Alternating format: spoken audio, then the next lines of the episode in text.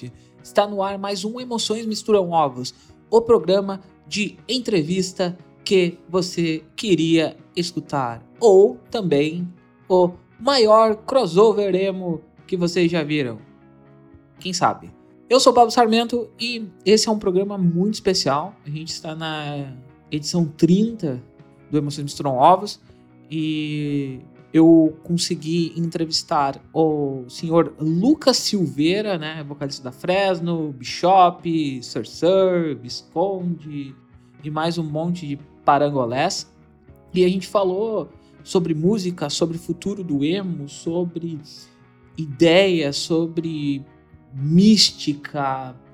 A gente foi, foi um bate-papo muito legal que foi gratificante para mim poder conversar com ele. Eu fanboyzei pra caramba também no fim. É, é um programa que eu fiquei muito satisfeito de ter conseguido fazer.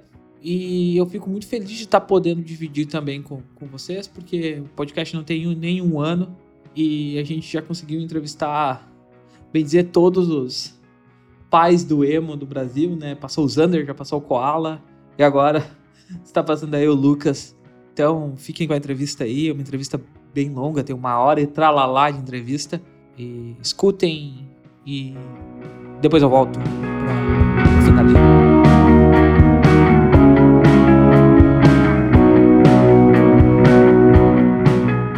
Então, galera, a gente está aqui chegando no final, no mais season, que a galera chama aí nos, nas séries de TV do Emerson de Misturam Ovos é um grande acontecimento para mim aqui. Eu estou recebendo uma pessoa que eu admiro há pelo menos 18 anos, para ser mais ou menos 18 anos, que eu vou em show dele todo ano, desde 2005 mais ou menos. Eu vou em todo ano, tem um show dele que eu vou. Aí eu só não fui em 2020, teoricamente, por causa da pandemia, e talvez não vá em 2021, mas eu vi as, as lives, então talvez funcione. Vale? Eu estou recebendo aqui o ilustríssimo e o grandioso Lucas Silveira, vocalista da Fresno, Sir Sir, Visconde, Bishop, Tico Tico no Fubá e tudo que vocês quiserem. Fala, Pablão. Pô, quando surgiu esse podcast, a galera falou assim: como assim? O Lucas não vai? Calma, mano. Pô, não é eu só, né? Deixa o cara fazer com todo mundo aí. Eu, inevitavelmente, eu vou. E aí acabou que calhou de acontecer. A graça, a, a ponte, né? Que quem gente já tinha falado uma época, mas quem refez a ponte foi o grandíssimo Pablo Miyazawa, que é, porra, ele é um dos grandes brothers assim que eu tenho dentro do, do jornalismo e um brother da vida mesmo, assim, um cara que, que a gente troca ideia ocasionalmente, é sempre muito, muito bom. E ele fez a ponte, cá estou, então vamos. Pablo Miyazawa, que já apareceu aqui nesse podcast, falou tanto do Lucas, cansou de falar do Lucas, né? E, e, elogiou o homem até cansar e disse pra mim assim, terminou o podcast disse, meu, eu vou falar com o Lucas pra ti. Senão eu já falei com ele. Não, não, mas eu vou falar, deixa comigo que eu vou falar. Ele foi o primeiro jornalista que levou a Fresno a sério, assim, ou eu, mas enfim, foi o primeiro jornalista que, que me entrevistou para uma coisa grande, mainstream, que no caso na época era o Rolling Stone. Foi o primeiro cara que me entrevistou sem falar assim, tá, meu, qual é que é aí essas músicas paia de vocês aí? Foi a primeira pessoa que entrevistou sério assim. Ele falou: Não, eu vi um negócio aí. A gente fez um perfil em 2009. Ele fez tipo um perfil, assim, que é tipo uma matéria que é semi-principal, assim, mas é uma matériazinha de uma, duas páginas. Era um perfil sobre eu em 2009. Ou seja, ele já estava enxergando ali, sei lá, porque já tinha o Redenção lançado. Então, assim, eu acho que a, a maioria de quem cobria música conheceu a partir do Redenção, e quem conhecia pré-Redenção, Ciano, essas coisas mais antigas nossas, na época underground, que conhecia era fã e molecada, né? Então ele foi o primeiro cara que levou a sério e falou assim: Ô oh, meu, tem um bagulho aí, entrevistou. No ano seguinte, ele que pilhou pra caralho pra meter a gente na capa. Aliás, tem uma história muito boa, né, cara? Essa história, cara, foi a história Ninguém sabe essa história. Assim, quando. Beleza, Fresno vai ser capa da Rolling Stone. Eu falei, pronto, zerei a vida, né? Posso conseguir visto para qualquer país do mundo, né? Uma revista que todo mundo conhece. Fala que eu tô na capa dessa porra aí, mano. Foda-se. E aí, a gente fez as fotos, pá, matéria, legal. Matéria até que. Assim, na, a matéria em si não é ruim, mas eu acho que assim, as paradas que eu falei eu tava numa bad muito horrível. O único show que a Bruna, quem fez a matéria, o único show que ela foi, eu tinha acabado de, de ter uma treta horrível de namoro, assim. E ao contrário do que pensam, eu não sou tão dramático na vida. Eu sou dramático meio que nas músicas, mas na vida eu sou super pragmático, até meio escroto, assim. E, mas naquele dia foi horrível, cara. E aí, e aí eu tava só choramingando pelos cantos, assim. Aí ela pegou um retrato da banda que nem era tão, tão aquilo, né? Mas foi muito pra matéria. Bom, prosseguindo. Aí, aí falaram assim: ah, então, Lucas, a capa da revista vai ser só tu e o Tavares. Aí eu, como assim, cara? Aí, porque, né, os caras assim, não, é porque, assim, a galera não compra muito a revista que tem quatro malucos na capa. É mais difícil vender uma revista que tem quatro malucos na capa. Se meter só uma cara, vende muito mais, assim, é muito melhor. Os caras querem, porque, tipo, um papo muito estatístico, assim, ah, não, porque a última foi YouTube, sei lá, e a próxima é vocês, assim, banda, banda, não, rola muito em banca. Eu falei, cara, vai foi nós quatro aí, pelo amor de Deus. E na época, pô, o Tavares, em 2010, ele tinha entrado na banda fazia quatro anos, assim, então não era nem um fundador, embora seja no palco e naquela fase toda que ele pertenceu à banda, foi muito importante, né? Mas assim, mano, aí eu lembro que eu bati muito o pé, ah, beleza, meu, joga fora essa revista aí, se não for pra ter a banda toda, tá ligado? Acabou que meteram a nossa cara toda lá e foi um sucesso. Eu consigo visto agora pra qualquer país do mundo. Todo mundo sabe que é Rolling Stone. Foi, ótimo. Mas é qual banda emo? Eu não sei se, eu, não sei se as outras bandas emos. Porque no Brasil, o emo foi maior do que em qualquer lugar do mundo, assim. Por exemplo, se for pegar o impacto do. Por exemplo, Fallout Boy. A gente, a gente que tá dentro da cena parece que foi a maior coisa do mundo, né? Pô, Fallout Boy, naquele momento, o Yellow Card, as coisas que viraram Billboard, assim. Mas será que algo mundialmente, ou Estados Unidos, foi tão grande quanto foi um NX0 aqui no Brasil? Claro que não, mano. Porque aqui os negócios, quando bombam, eles bombam assim. 100% das pessoas do país conhecem, tá ligado? Porque aqui tem um bagulho que chamava, assim, hoje não é mais tanto, mas tem um bagulho que chama Globo, tá ligado? Tipo assim, o negócio fica muito, muito mainstream. É um mainstream, hiper mainstream. Que lá as cenas já são mais localizadas. Então, eu acho que o bagulho. Eu, eu, eu, não sei se alguma das bandas da época chegou a ser capa de Rolling Stone. Deve ter sido, sei lá, um Fallout Boy da vida, um, um, um My Chemical Romance, assim, mas mesmo assim, aqui no Brasil foi muito gigantesco quando estourou de verdade, né? É só, é só a gente olhar hoje a questão do, dos ouvintes no Spotify, né? Essa galera que, tipo, mais bomba, chega no máximo a 10 milhões de ouvintes né, dessa, desse estilo, assim. Aí tu Banda, pega um artista pop, 100 milhões. Bagulho absurdo. É, então, eu acho que se estivesse Spotify lá naquela época, as bandas tipo nós, o NX, o, o Evo lá, quando tinha uma música estourada, eu acho que essas bandas seriam bandas que teriam o equivalente a, tipo assim, seria a banda que nem são as coisas grandes do Brasil, 6 milhões, 5 milhões, tá ligado? Aí Restart, quando ficou uma parada insanamente, seria tipo o que, o que sei lá, Marília Mendonça é hoje. Foi, foi dominado, assim, foi um negócio. O mainstream foi muito foi. tomado por, pelo, por, e pelo emo e também por coisas que nem eram emo, mas que no bolo era o bolo do rock, o bolo da, do showzinho, o bolo da camisa preta, da roda punk, que aí tinha, aí tinha tudo, meu, tinha Pit, tinha CPM, tinha Dead Fish gigantesco, tudo muito grande, cara. Animal. Saudades. Então vamos, vamos para as perguntas.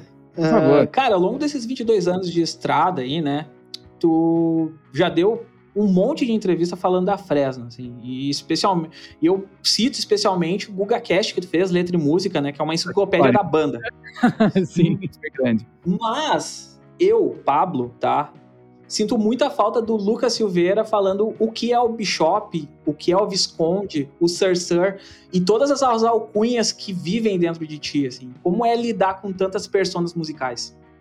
Cara, eu percebo que o, o a, a Flor a florescência de, de, do surgimento de todos esses projetos, eles coincidem com a fase em que a gente ocupou um lugar no mainstream, que a gente tinha uma gravadora grande, e não apenas uma gravadora grande, aquela gravadora que tem planos para ti, e que tipo, ah, beleza, assim, então sei lá, se eu fazer um disco agora e daqui a seis meses eu escrevi uma música que seria incrível, não existia nem por onde conversar, tipo assim, vamos gravar isso, lançar agora, vamos que é uma coisa que rola hoje, inclusive no mainstream, né? Tipo no, no sertanejo, no pop, no funk, nas coisas que são grandes hoje no mainstream tem isso, assim. Pô, o bagulho vamos o impulso hoje em dia existe porque o mercado é muito mais volátil, mas na época a gente ainda vivia uma, uma indústria dos anos 90.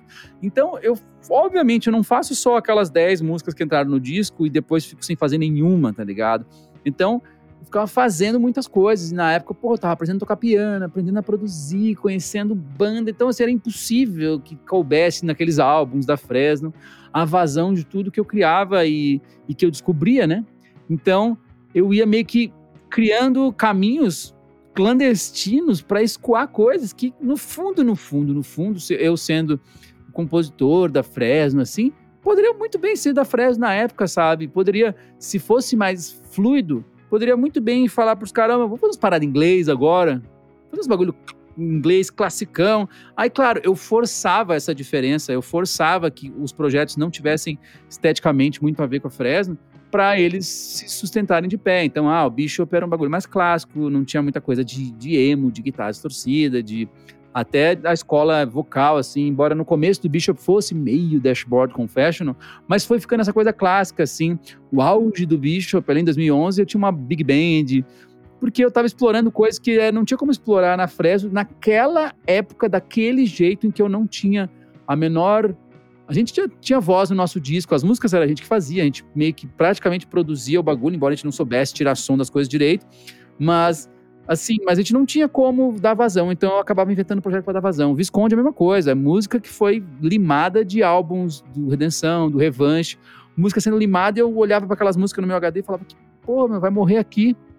E aí eu inventei, ah, vou gravar a versão lo-fi, né? Nem se falava em lo-fi na época, mas assim, ó, ah, tem que ser feito em uma sentada, assim. Então eu sentava e gravava uma e pronto, lançava no SoundCloud, ou seja, SoundCloud, SoundCloud é que é, são coisas muito atuais hoje, né? Que assim, SoundCloud Rap e, e Bedroom Pop, essas coisas. Na época era super o que eu fazia assim, sem saber, óbvio. Mas eu subia no SoundCloud, que era um jeito fácil de subir, tinha play pra caralho. E o fã, no caso do Visconde em especial, assim, ele percebia que ali tinha algo que ele talvez visse perdido na Fresno, assim, que é tipo, bah, é o cara fazendo umas músicas, entendeu? Não tinha, às vezes, a, aquela grande produção ou aquela grande coisa de banda, né? Porque, uh, às vezes, também quando eu comecei a compor mais com o Tavares, que foi na fase do revanche, assim, fica mais difícil ser extremamente pessoal numa música que tu escreve com outra pessoa, né? E, tipo, umas músicas, várias músicas do revanche tem Normalmente, quando é uma co-composição, às vezes é tipo, mano, um cara faz a letra, outro faz mais a música, mas no meu caso do Tavares era assim: cada um escrevia umas partes, cada um tava falando sobre uma coisa diferente, né? Cada um tinha sua vida. E acabava ficando talvez até menos pessoal, assim, as pessoas não viam tanto, talvez, eu ali.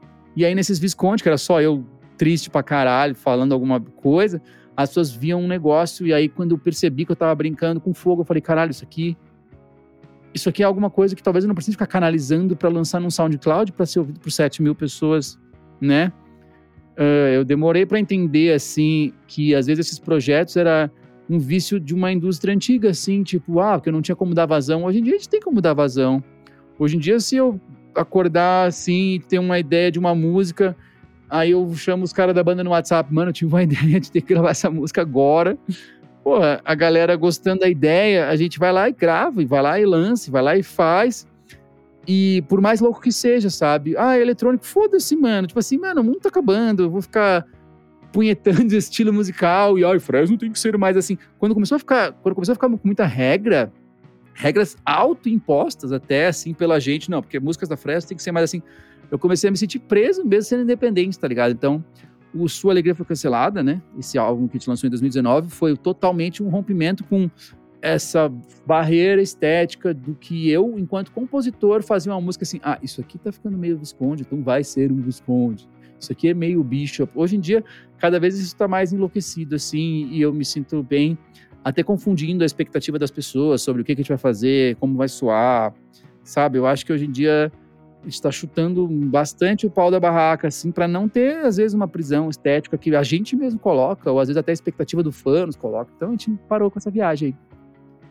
Mas, assim, os projetos meio que, solos meio que existem. Às vezes eu solto uma coisa que eu tenho um monte de música do Bishop engavetada que eu pretendo reunir um dia. Pum, lança um álbum aí, mas assim fica trabalhando pra caralho, meio que soltar pela, pela vazão, assim. Porque quando eu solto, eu sinto uma necessidade interna de fazer mais, entendeu? Então, é. Uh, cara, uh, hoje dentro da música, né, tu te tornou um, um, produtor musical multifacetado, tá trabalhando com artistas pop que estão em top de mais tocadas. Houve em algum momento um clique, assim, que tu percebeu, ah, eu poderia ser produtor pop e meter umas pitadinhas de emocor?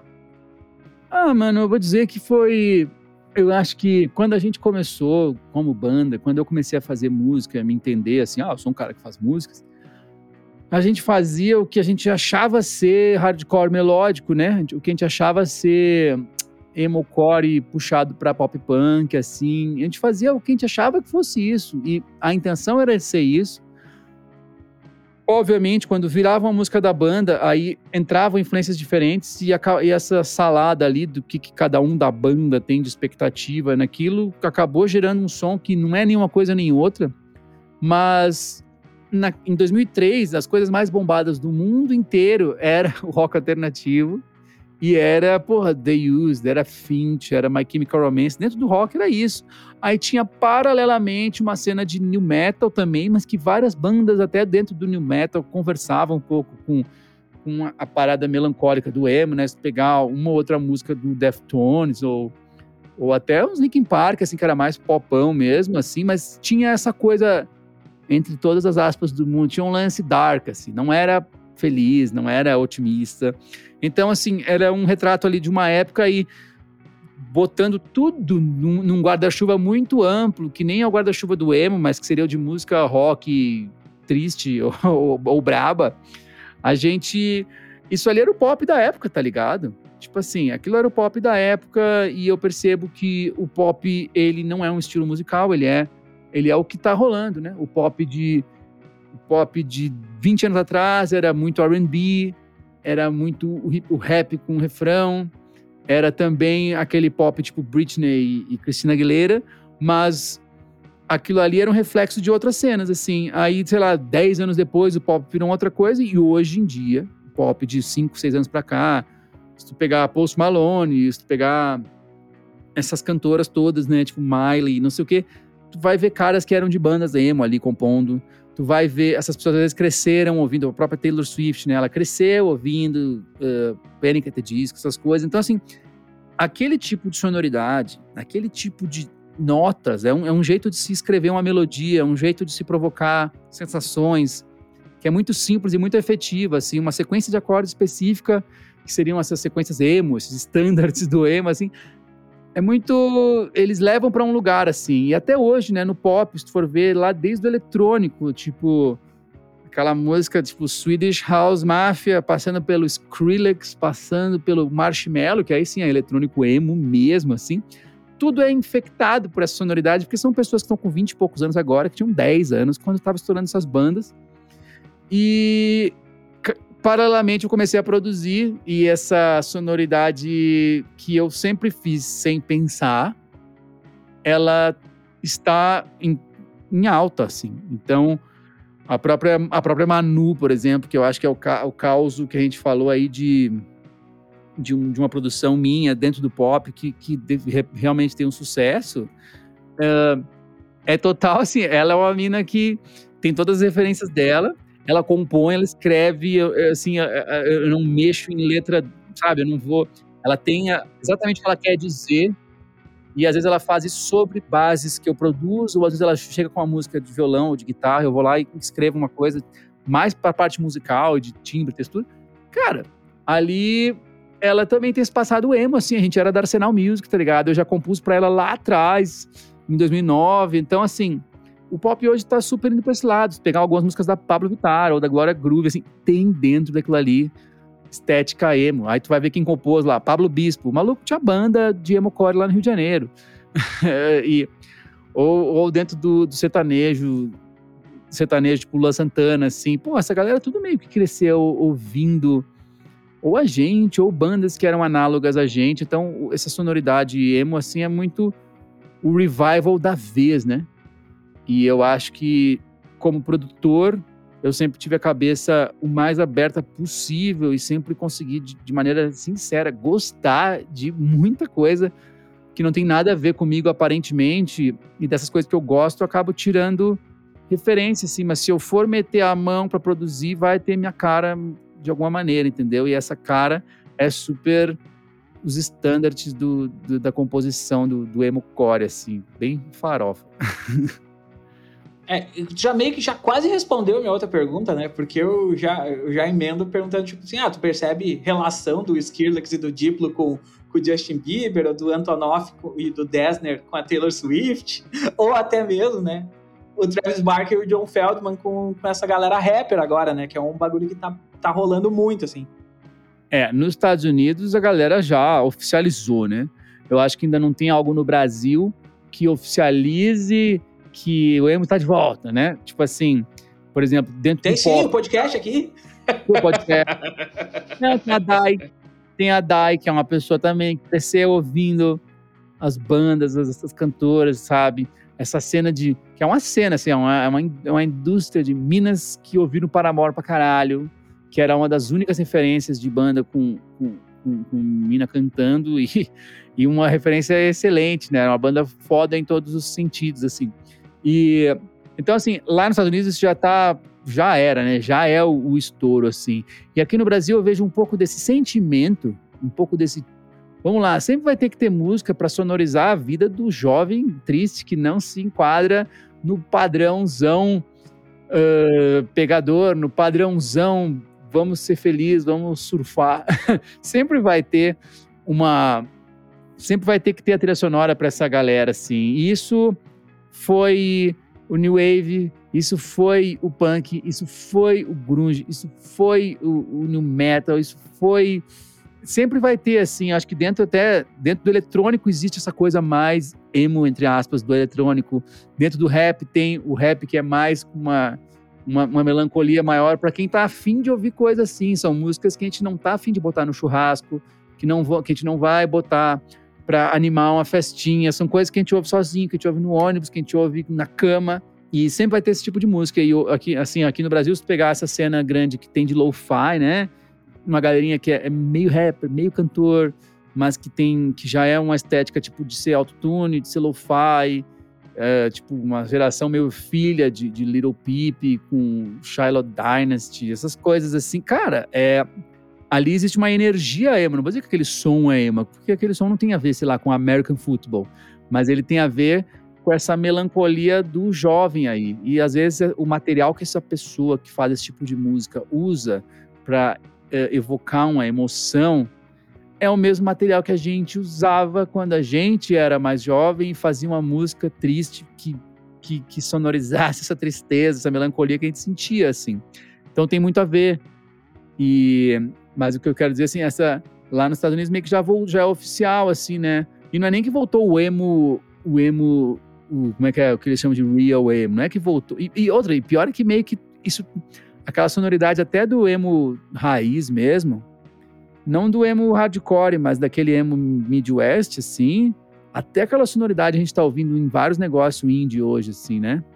Se tu pegar até no Brasil, pega o Terno Rei, Gordura Trans, umas bandas que são que se tu olhar assim, prestar atenção, ah, é alterna, né, indie, não sei o quê. Não, cara, mas assim, tem um jeito de tocar guitarra ali que vem desde 20 anos atrás das bandinhas do meio oeste americano, assim, guitarra limpa, meio complicada, né?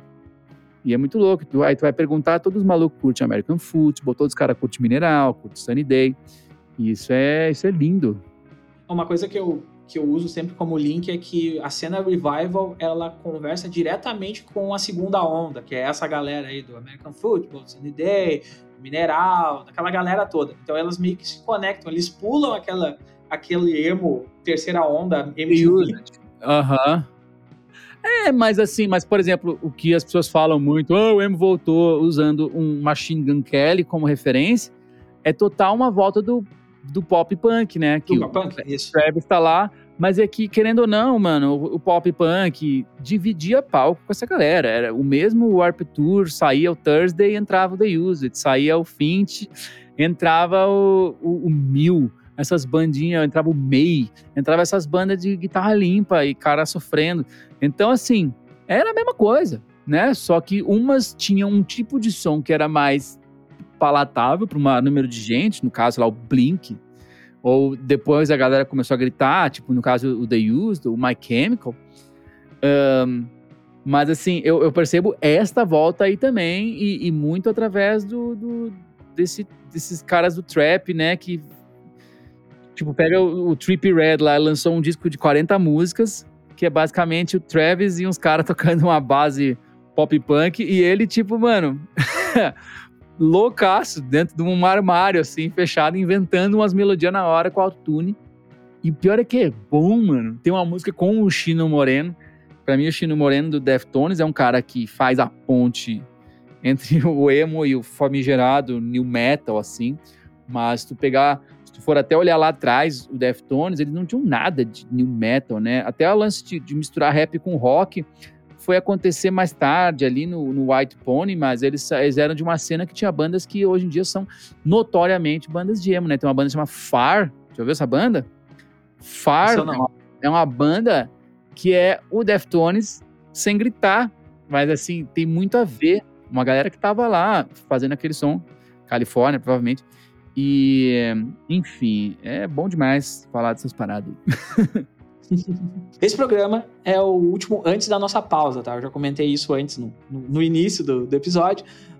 Mas dentro dessa temporada que a gente vem montando, eu vim construindo um conceito chamado Revival Revival, que ele fala da mudança da cena do emo e uhum. dos novos protagonistas. Você que vive isso desde o início, né? Como tu percebe essa transição?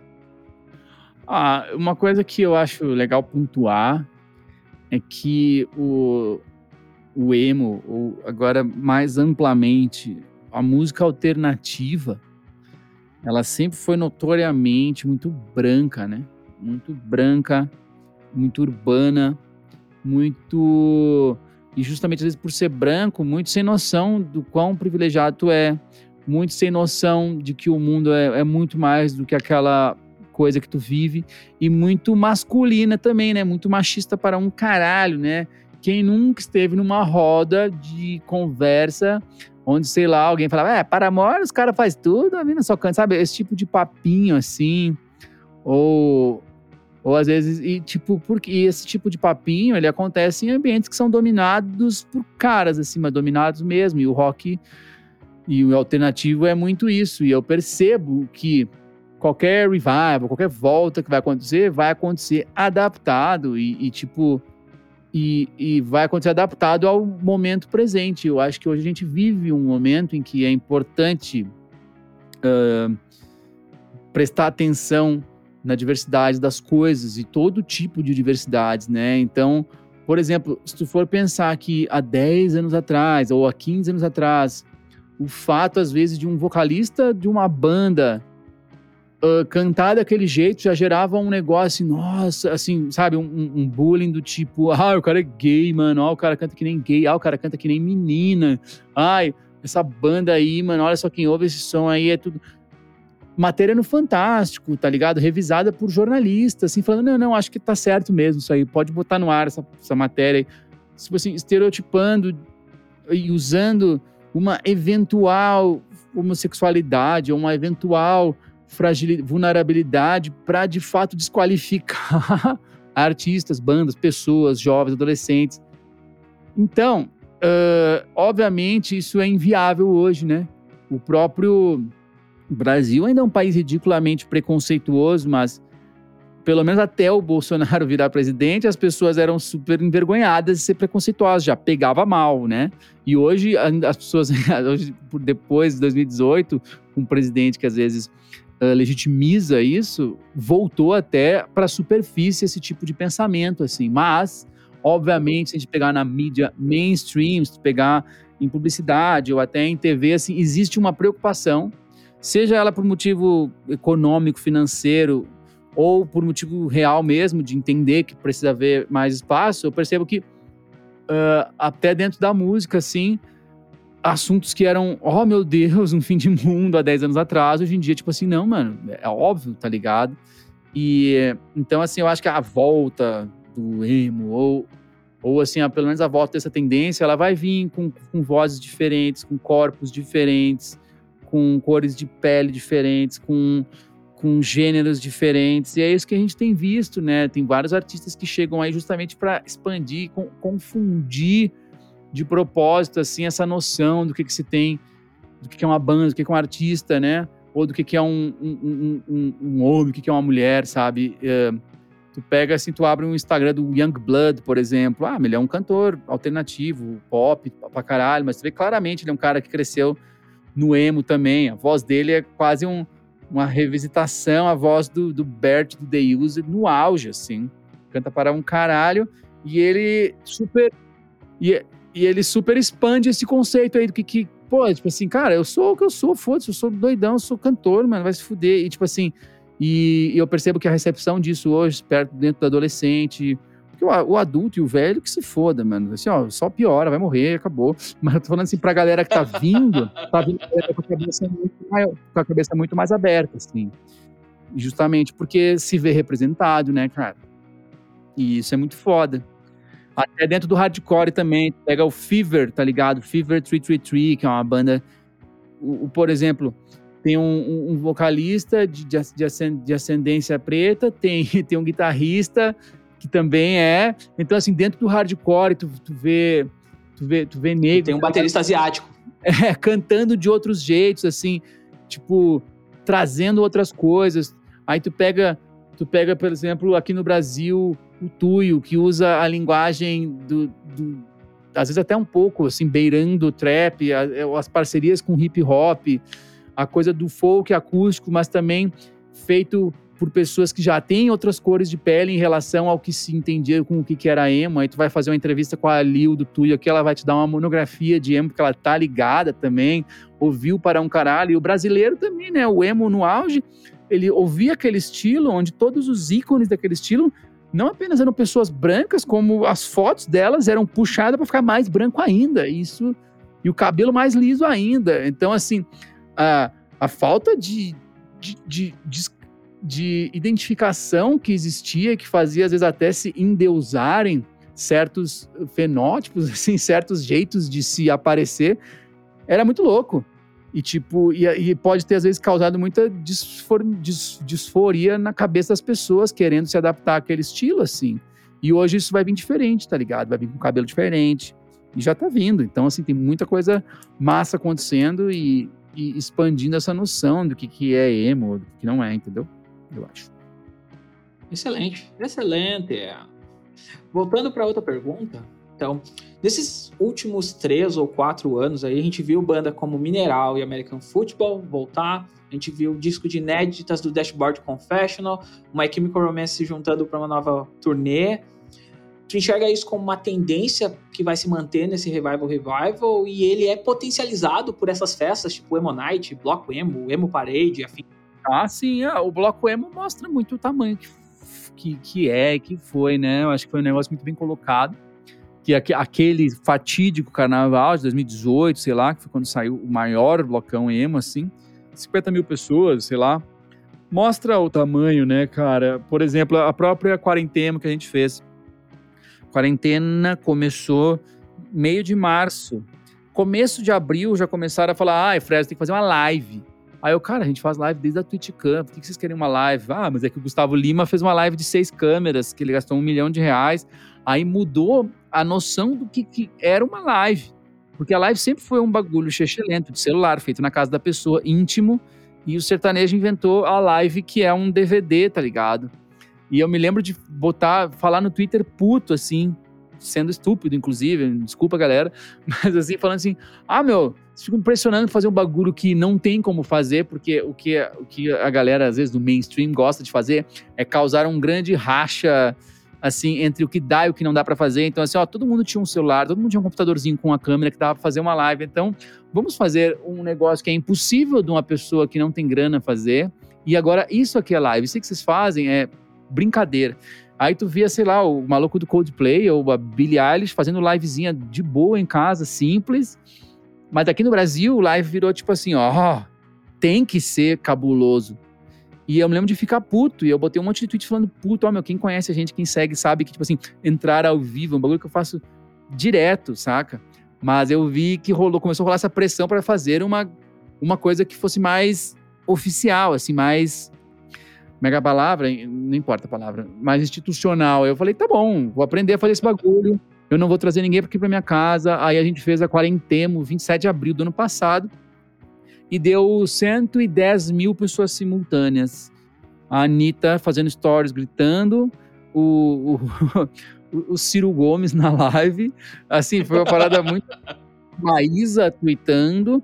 Assim, pessoas muito assim muito amplo o, o, nível que chegou o negócio, sem falar na arrecadação que a gente fez de doações que foi sei lá, eu acho que teve live que arrecadou mais toneladas de alimento, foi uma do Sandy Júnior que teve ali no começo também, que foi insana, mas a gente arrecadou 20, 120 toneladas de alimentos, são sei lá quantas carretas, dá umas 12 carretas, Uh, e, a, e a, o que essa cada, cada 20, camiseta, 40, 60, 80. É, cada camiseta que se comprar. seis carretas. Das grandes, daquela da Fórmula 1, né? Não, não, carreta normal, carreta de 22 mil quilos. Eu, eu trabalho com logística, desculpa. em transporte. Como caminhoneiro. Não, mas então, foi um bagulho insano e foi muito assim, a gente tava esperando que desse 10 mil pessoas vendo, porque uma live normal dava mil, sei lá, então uma maior vai dar 10 mil, e deu 100 mil, então a gente percebeu o tamanho do negócio, percebeu, tipo assim, cara, que, que, que... eu percebi, assim, foi um banho de, de, de realidade, assim, principalmente saber que o que a gente movimentou e às vezes o, o, impacto positivo que a gente acabou tendo na vida de um cara que é lá de Piraporinha, que tomou, recebeu uma cesta básica, que nem sabe o que é Fresno. Então, assim, a gente percebeu que o negócio era, era grande, né? assim, percebemos de novo, pela décima vez, mas o que a gente tende a sempre pensar é que tá tudo uma merda, porque o, o, músico, enfim, o artista, ele vive de expectativa, e a expectativa, a tendência dela é não ser sanada, porque tu criou uma expectativa. Então, a, a, tendência dela é não ser atendida, porque tu inventou isso, cara. Tu inventou que tu vai tocar no Rock in Rio. Inventou isso, não é verdade ainda, entendeu? Então, a gente vive da expectativa e as próprias coisas que a gente realiza, a gente, a gente, inclusive só a gente, sabe o que, que era para ter sido. E a gente realiza uma coisa incrível e fala, é, mas era pra ter sido muito foda, né? Era pra ter, era pra ter outras coisas que vocês nem sonham que ia ter. Mas eu só eu sei, então a gente vive muito numa frustração, assim. E a aquilo ali foi um negócio que foi além da expectativa. E eu lembro de ficar assim, caralho, mano, o que a gente fez aqui? Eu, eu falo a piada que existem dois Pablos, né? O frustrado e o que frustra. Porque a gente vive frustrado. A expectativa é uma merda. É, total. Ele dá um pouco. então, continuando aqui. Cara, uh, o que você entende que mudou nos ouvintes do emo de 1990, 2000, 2002, que fez o movimento tipo voltar com mais força, assim, mesmo que ainda exista um preconceito contra a cena, mas tipo leva em consideração que teve bandas que desistiram da alcunha em algum momento e hoje voltaram a usar. Ô, tu, sente, eu, tu, tu, tu entende que existe mais segurança de identidade hoje? Cara, eu acho que o emo pegou um público que era adolescente, né? Galera que, sem falar, tá, eu não tô falando do cara que colava no Subjazz em 98 para ver o Reitinho e, o, e o Dance of Days no começo. Não tô falando desse emo. Eu tô falando do emo, esse emo de terceira onda, vamos lá. Uh, essa galera que foi pega por, pelo emo da MTV, do rádio, eles eram adolescentes, mano. E às vezes tu vai lá e, e, e evolui, não é evolui, mas tu vai mudando teu gosto musical, tá se formando, né? Então, eu costumo, eu lembro que eu sempre tinha uma análise, assim, tem aquele emo que começou a gostar de emo, ah, mas aí ele começou a ir para um lado mais metal, e aí ele começou a ouvir metalcore e virou emo metaleiro. Aí tem aquele emo que começou a ouvir folk e virou o emo que usa chapelão e cola em barbearia, tem uma barbona, toma cerveja artesanal. Aí tem o emo que virou indie pra caralho. E tem uma grande maioria que são pessoas que basicamente ouviam emo porque era o pop da época e continuaram ouvindo pop. Entendeu? Mas aí então o cara ele é um fã seguidor de Ariana Grande de Lady Gaga, mas se o se a Fresno é só música, ele não, eu adoro, eu ouço todos os dias, eu sou fã. Tipo assim, tanto quando a gente faz coisas, às vezes, vira notícia no Popline, que é um site que cobre Ariana Grande, Demi Lovato, Lady Gaga. Porque é, esse, tem muito que é o público do pop, assim. E isso é muito louco. Então, assim, migrou para tudo isso. E eu percebo que boa parte de quem era roqueiro na época e era roqueiro através do emo era extremamente preconceituoso. Artistas, inclusive, eu, inclusive, tipo, com tudo que não era rock, né? Tudo que não era aquilo que a gente gostava. E que depois de um tempo começaram a viver a vida, entenderam que, que não que aquilo não é tudo, entenderam que que existem músicas para ocasiões, entenderam que tu pode se divertir ouvindo, inclusive uma música que tu não gosta, ou que tu não vai ouvir no dia a dia, e, e viraram pessoas com a cabeça extremamente aberta, e que hoje ouvem tudo, né? Assim, não é ouve tudo, mas assim, ouve lá o cara que pira em Jorge Matheus e gosta de Fresno, e gosta de NX0, e acompanha o novo que saiu, saiu, ah, saiu agora aí uh, um novo do Circa Survive, o cara vai lá e ouve. Então, assim, uma galera que não tem mais aquela vergonha colegial, tipo assim, não, não, eu só ouço isso aqui. E também tem o cara que ficou com vergonha de ser emo por algum momento, sei lá, a pessoa gostava de Fresno, depois começou a conhecer o Cine, Restart, e, e falou que era uma puta falta de sacanagem. E, e, tipo, e aí depois entrou tão fundo naquilo que botou aquilo numa lixeira da história dele, junto com o RBD, que essa pessoa também curtia e fala assim, não, não, as coisas que eu ouvia quando era adolescente, deixa quieto. E hoje essas pessoas estão com 30 anos, uh, quarentenadas em casa, uh, curtindo, e aí vai lá num sábado de noite, tá, abre um vinho e mete o Ciano para tocar, e mete o diálogo do NX0 para tocar, e põe o, o, segundo disco do Glória para tocar, e vai ouvir Dashboard, por, porque não se importa mais. Tipo assim, ah, gostava de adolescência, por que será? Porque era eu gostando, então eu meio que, uma parte de mim ainda gosta daquilo, não tem coisas que eu deixei de gostar da minha adolescência. Eu posso ter parado de ouvir, mas eu não deixei de gostar. É, assim, ah, deixei de gostar. Ó, oh, uma coisa, sei lá, se a pessoa, falei, matou alguém, mas tô falando assim, deixar de gostar. Tu não deixa, tu, tu fica, cara, o cara fica com vergonha do julgamento alheio, é isso que acontece normalmente. E essa pessoa meio que para de ter vergonha, porque fala assim, cara, eu pago minhas contas, sou adulto. Foda-se. Então isso isso está por trás do próprio crescimento da Fresno, de uns anos para cá também, quatro anos para cá também, deu uma crescida, os lançamentos começaram a pegar pessoas que já não mais nos acompanhavam e voltaram a acompanhar, porque, porra, é legal. Eu gostava, então meio que ainda gosto. E, e eu acho que essa explicação aí que eu dei, que são todos esses caminhos, mas vai muito do bagulho da galera hoje em dia também já não tem mais vergonha de, ou de ficar querendo fazer pose de alguma coisa, assim, a galera não tá nem aí, mano. A galera só quer ouvir música e, e é mais aberta para isso. Ver música e ser feliz. É, vai ser feliz já é difícil, cara. Fresno tocou recentemente um, num show streaming para mais de 100 mil pessoas simultâneas. Talvez o maior público que a banda já tocou, né? Após a pandemia, tu acredita que esse tipo de conteúdo vai se manter e amadurecer? Eu acho que a live, ela, vai, ela pode ter vários caminhos, né? Mas eu acho que um, um caminho que faz sentido é assim: a gente lança um álbum e a gente tem o que a gente quer que aquele show seja do álbum, mas a gente não vai conseguir repetir ele em todas as cidades do Brasil por conta de logística, ou às vezes não vai conseguir nem ir para as cidades que a gente tem que ir. Então tu, tu vai e grava o que era para ser o show, por exemplo, tá em São Paulo, aí tu aluga um lugar e monta a luz e faz o bagulho perfeito e lança aquele show, conceito daquele álbum, que às vezes vai até te ajudar a vender ingresso para os shows da tua turnê. Tu pode lançar uma turnê dessa maneira. Aí não precisa nem ser ao vivo, pode ser gravado, mixado perfeito, tá ligado? Tipo um DVD, entre aspas. Então, uh, eu acho que a live vai ser, vai funcionar dessa maneira, assim. E óbvio, isso é o que eu acho, né? Mas assim, é como eu usaria isso num momento em que a gente já vai poder fazer show de novo.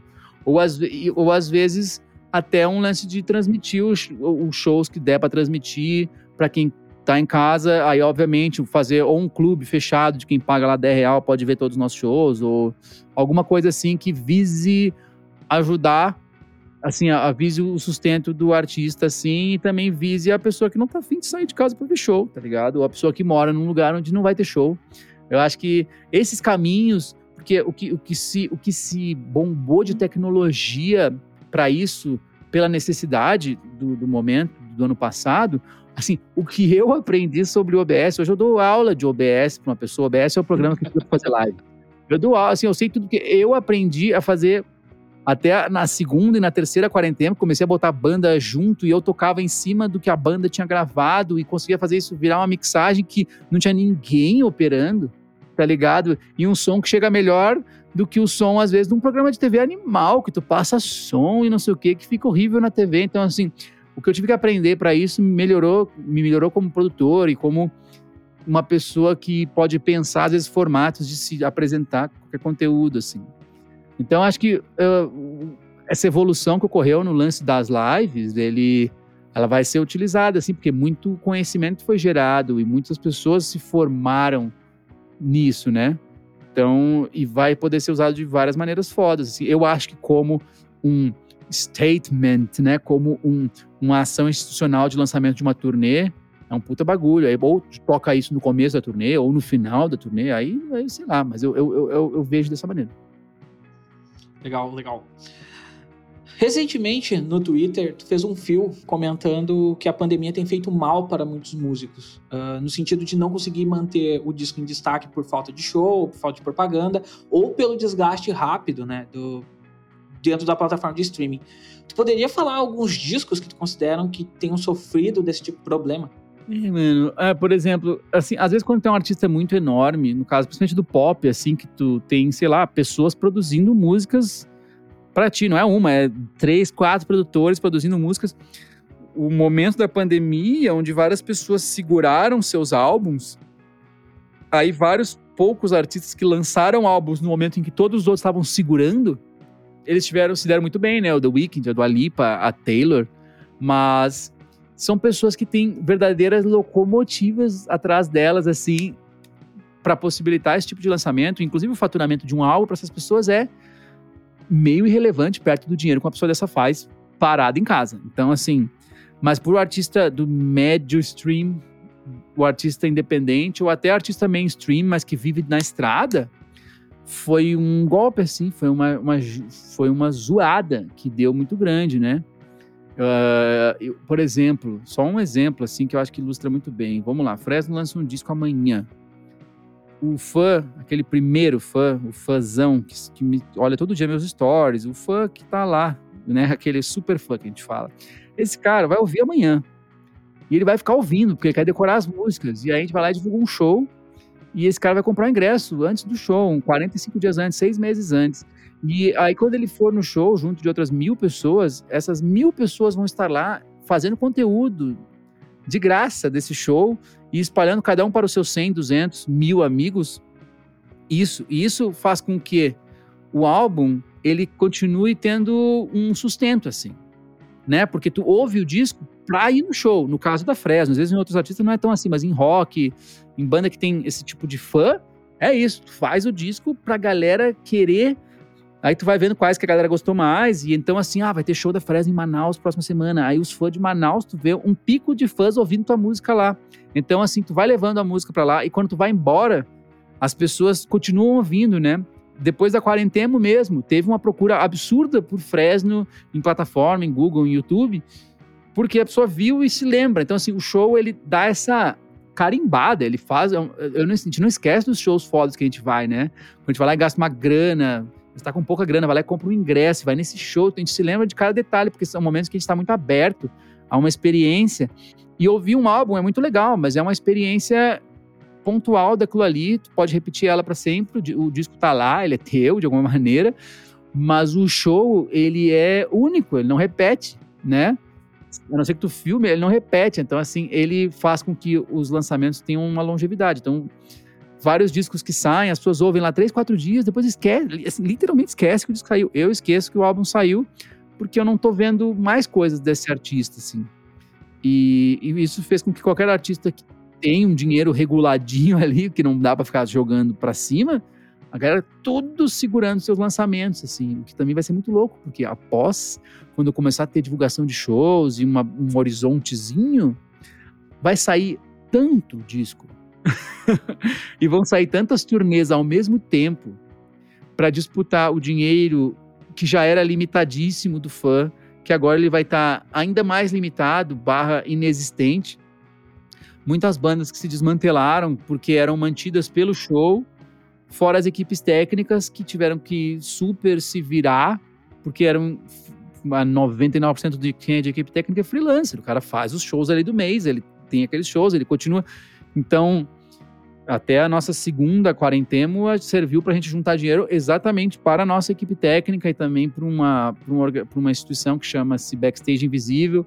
Então, a gente conseguiu cesta básica para a galera e para a nossa equipe técnica, a gente também levantou cachês, assim como se a gente não tivesse parado de fazer shows, né? Não me lembro quantos cachês foi, a gente pegou vários cachês, assim, equivalente a sei lá quantos shows e, e, e deu, assim, que com certeza dá um adianto, né? E, e que, enfim, o que eu quero dizer é que tá muito zoado, assim. Os bares pequenos, o Z, aqui em São Paulo, por exemplo, o Z, ou os bares underground, to, todos fecharam e algumas casas de show grandes também fecharam.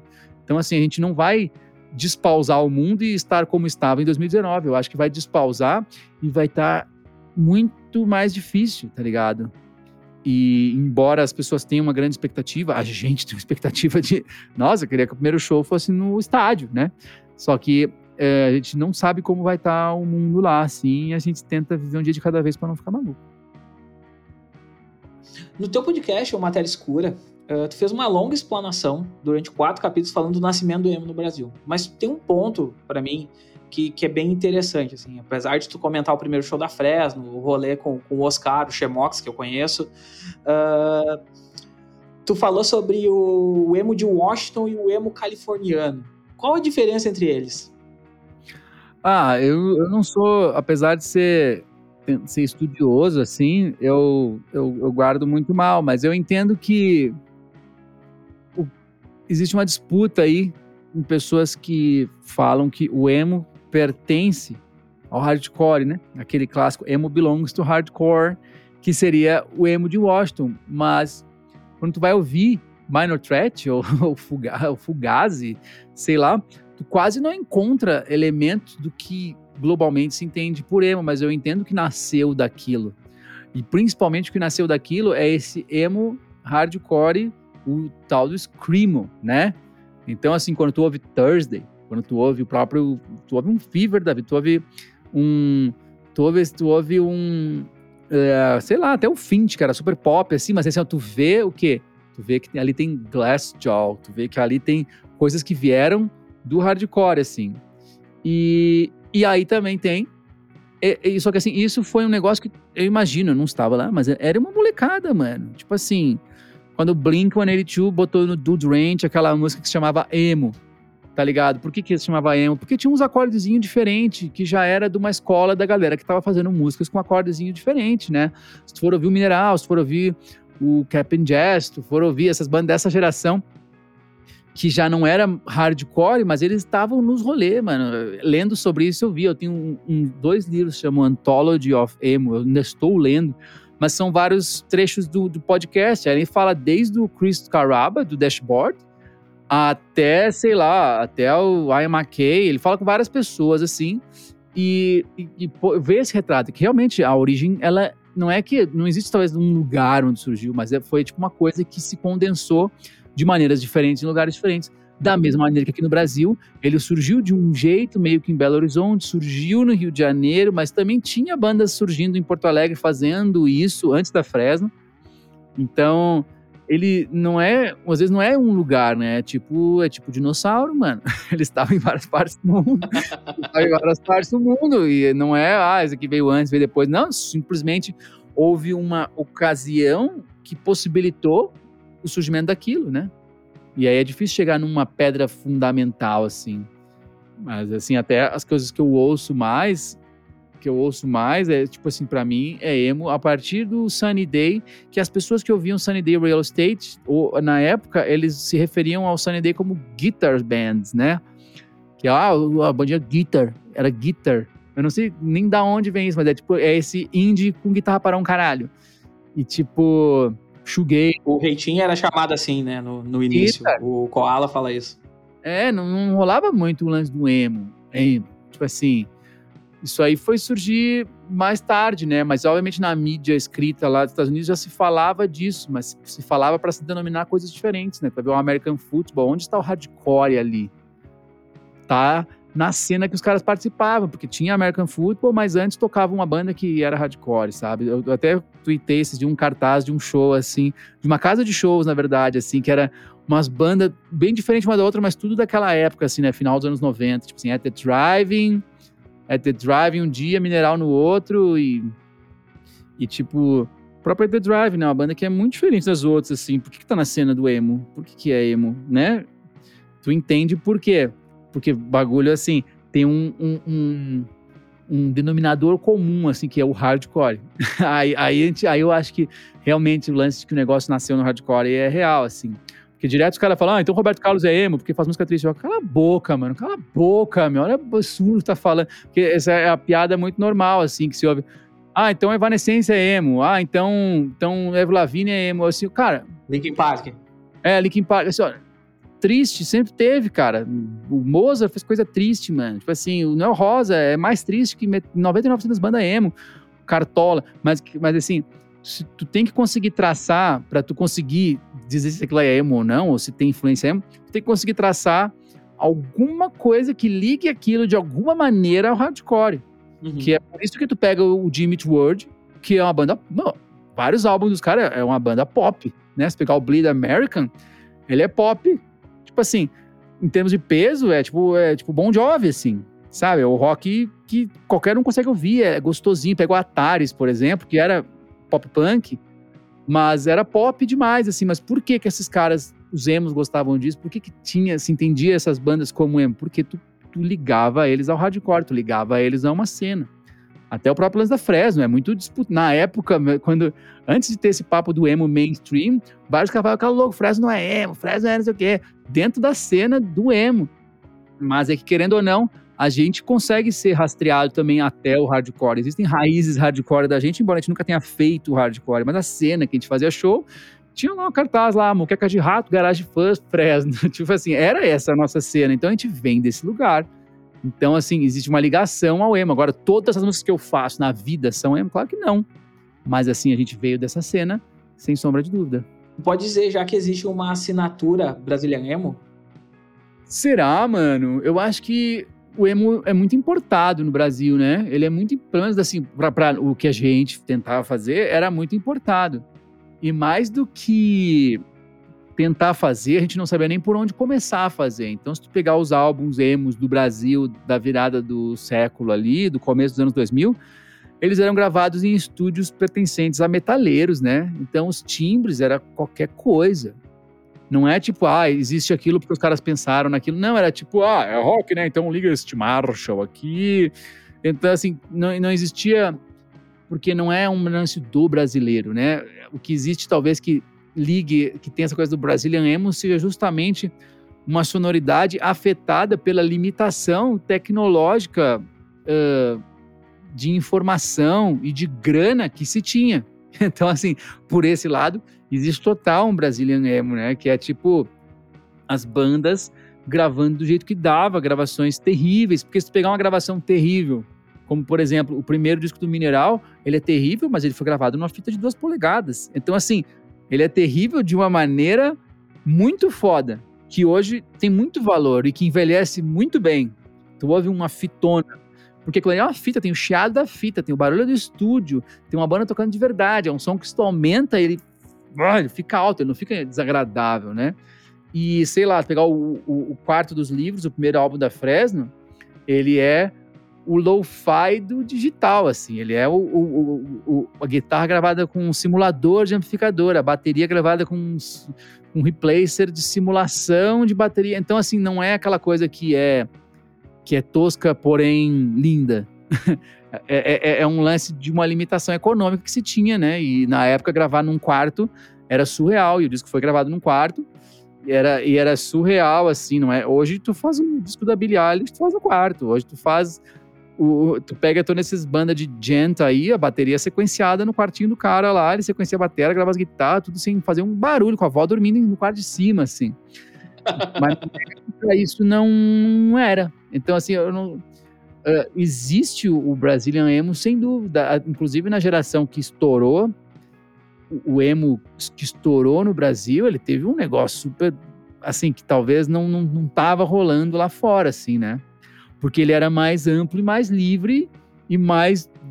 mais tudo. Ele era, ele era mais, mais rock no sentido de ser mais generalista, assim, porque não, não era muito fiel a uma cena ou a um conjunto de, de, de, de regrinhas estilísticas, assim.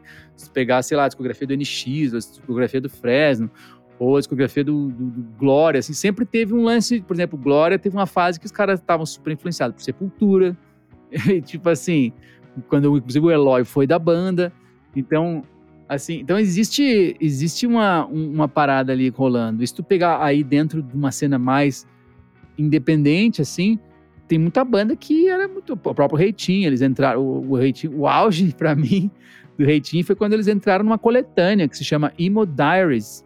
É um selo minúsculo nos Estados Unidos, chama Deep Elm. E eles, têm, eles tinham coletâneas, assim, há 20 anos atrás, que foram oito, oito edições da coletânea Emo Diaries, que eram bandas do mundo inteiro, desconhecidíssimas, que tinha que mandava as músicas lá e os caras gostavam e botavam na coleção. Aí quando saiu a música uh, Danger Drive do Reitinho nessa coletânea, eu falei, caralho, o Brasil, Brasil ganhou essa, essa Copa aí. Porque, de fato, o Reitinho, por ser essa banda guitar, eles já tinham uma preocupação, eles eram mais adultos que a gente, menos adolescentes, eles já tinham até uma noção de que som de guitarra tirar, né? Uma coisa que para nós, assim, eu fui lembrar de como eu regulava o amplificador. Eu não consigo me lembrar de de que, que eu usava de regulagem no meu amplificador nos 50 primeiros shows. talvez, eu, eu acho que eu só ligava e falava, hum, hoje tá bom. Mas eu não me lembro de timbrar uma coisa. Eu não me lembro de, ah, o grave eu ponho assim, o agudo, peraí, tim, tim, tim, ah, está bom. Eu acho que eu meio que só ligava. Então, isso é super brasileiro, né? Liga e bota no máximo e é nós. É, de não ter noção da vida. Né? Lá em Porto Alegre, os shows, uma época a cena se concentrou numa casa que se chama Os Tapuias, que é um. Era um. meio que um terreiro, saca? Era meio que um terreiro assim, barra. barra escola de samba nas horas vagas, mas tinha realmente um urubu empalhado do lado da bateria e ninguém podia encostar nesse urubu. Batera tocava sentado no engradado de cerveja, entrava, entrava uns punk, entrava por, por baixo assim, invadia, ficava cheirando cola. No, e, assim, isso é Brasil pra caralho, né? Com certeza tinha um vira-lata caramelo em algum lugar desse bar. Dava briga, dava briga. Assim, isso é Brasil pra caralho, né? Porque. É, então, tinha isso. Assim, como é que pode, né? O bagulho ter sido tão grande, até o próprio punk rock aí, de uma maneira mais ampla, ter sido, ter sido tão grande que tinha show de banda punk lá em Sapucaia. né? Bastante. É, que pô, a cena punk no Rio Grande do Sul era bizarro, né? Principalmente esse punk ramoneiro, assim, era surreal. A quantidade de punk que saía do bueiro, assim, vá, vai ter show do Los Vatos, vai ter show dos Thompsons, vai ter show do Júlio Igrejas, vai ter show... A minha galera... Show do Replicantes. Porra, aí fala. É, porque tem uma, tem uma história, né? Tem uma tradição ali. Isso é muito louco. Uhum. Aproveitando já essa linha do Brazilian Emo, tu consegue ver alguns nomes se destacando aqui no Brasil? Quais? Uh, cara, eu não acho que não é necessariamente dentro do emo, assim. Eu não tô procurando também coisas dentro do emo, mas que tá se destacando. E na verdade já é, já é super grande, né? Mas o. Pega a galera do Terno Rei, eu acompanho há uns dois ou três discos, mas eles conseguiram ter um sucesso bom aí com Violeta. É um disco que, se saísse em 2002, pareceria da época, sabe? E eu acho que hoje, uma galera que é mais nova, eles são um pouco mais novos que a gente, eles já vêm com outro chip, né? Um chip que tem mais tem mais informação, acho que a, a seu dispor assim e que vira mais nerd nas coisas de um, um, e é mais efetivo assim. Então tu vai ver todos os discos dos caras, todos eles sempre já tinham um som, já tinham uma preocupação assim com timbre, ó, oh, meu timbre é isso aqui, cara então, assim, o Terno Rei é super isso, uh, o Raça também, que faz parte dessa mesma cena aí. Um, cara, tem, tem coisas. E, e, tem um mano que, que eu produzi já algumas coisas dele que eu acho que é muito legal de falar, porque ele condensa muito do que para mim é o emo, que é o Dom Pedro. Dom Pedro, ele pertencia a uma banda chamada Porks Cutlet, que lá em Porto Alegre, em algum momento, era tipo um Ratos de Porão, tá ligado? Só que pro lado emo da coisa, assim, mas era muito extremo, porém tinha uma melancolia.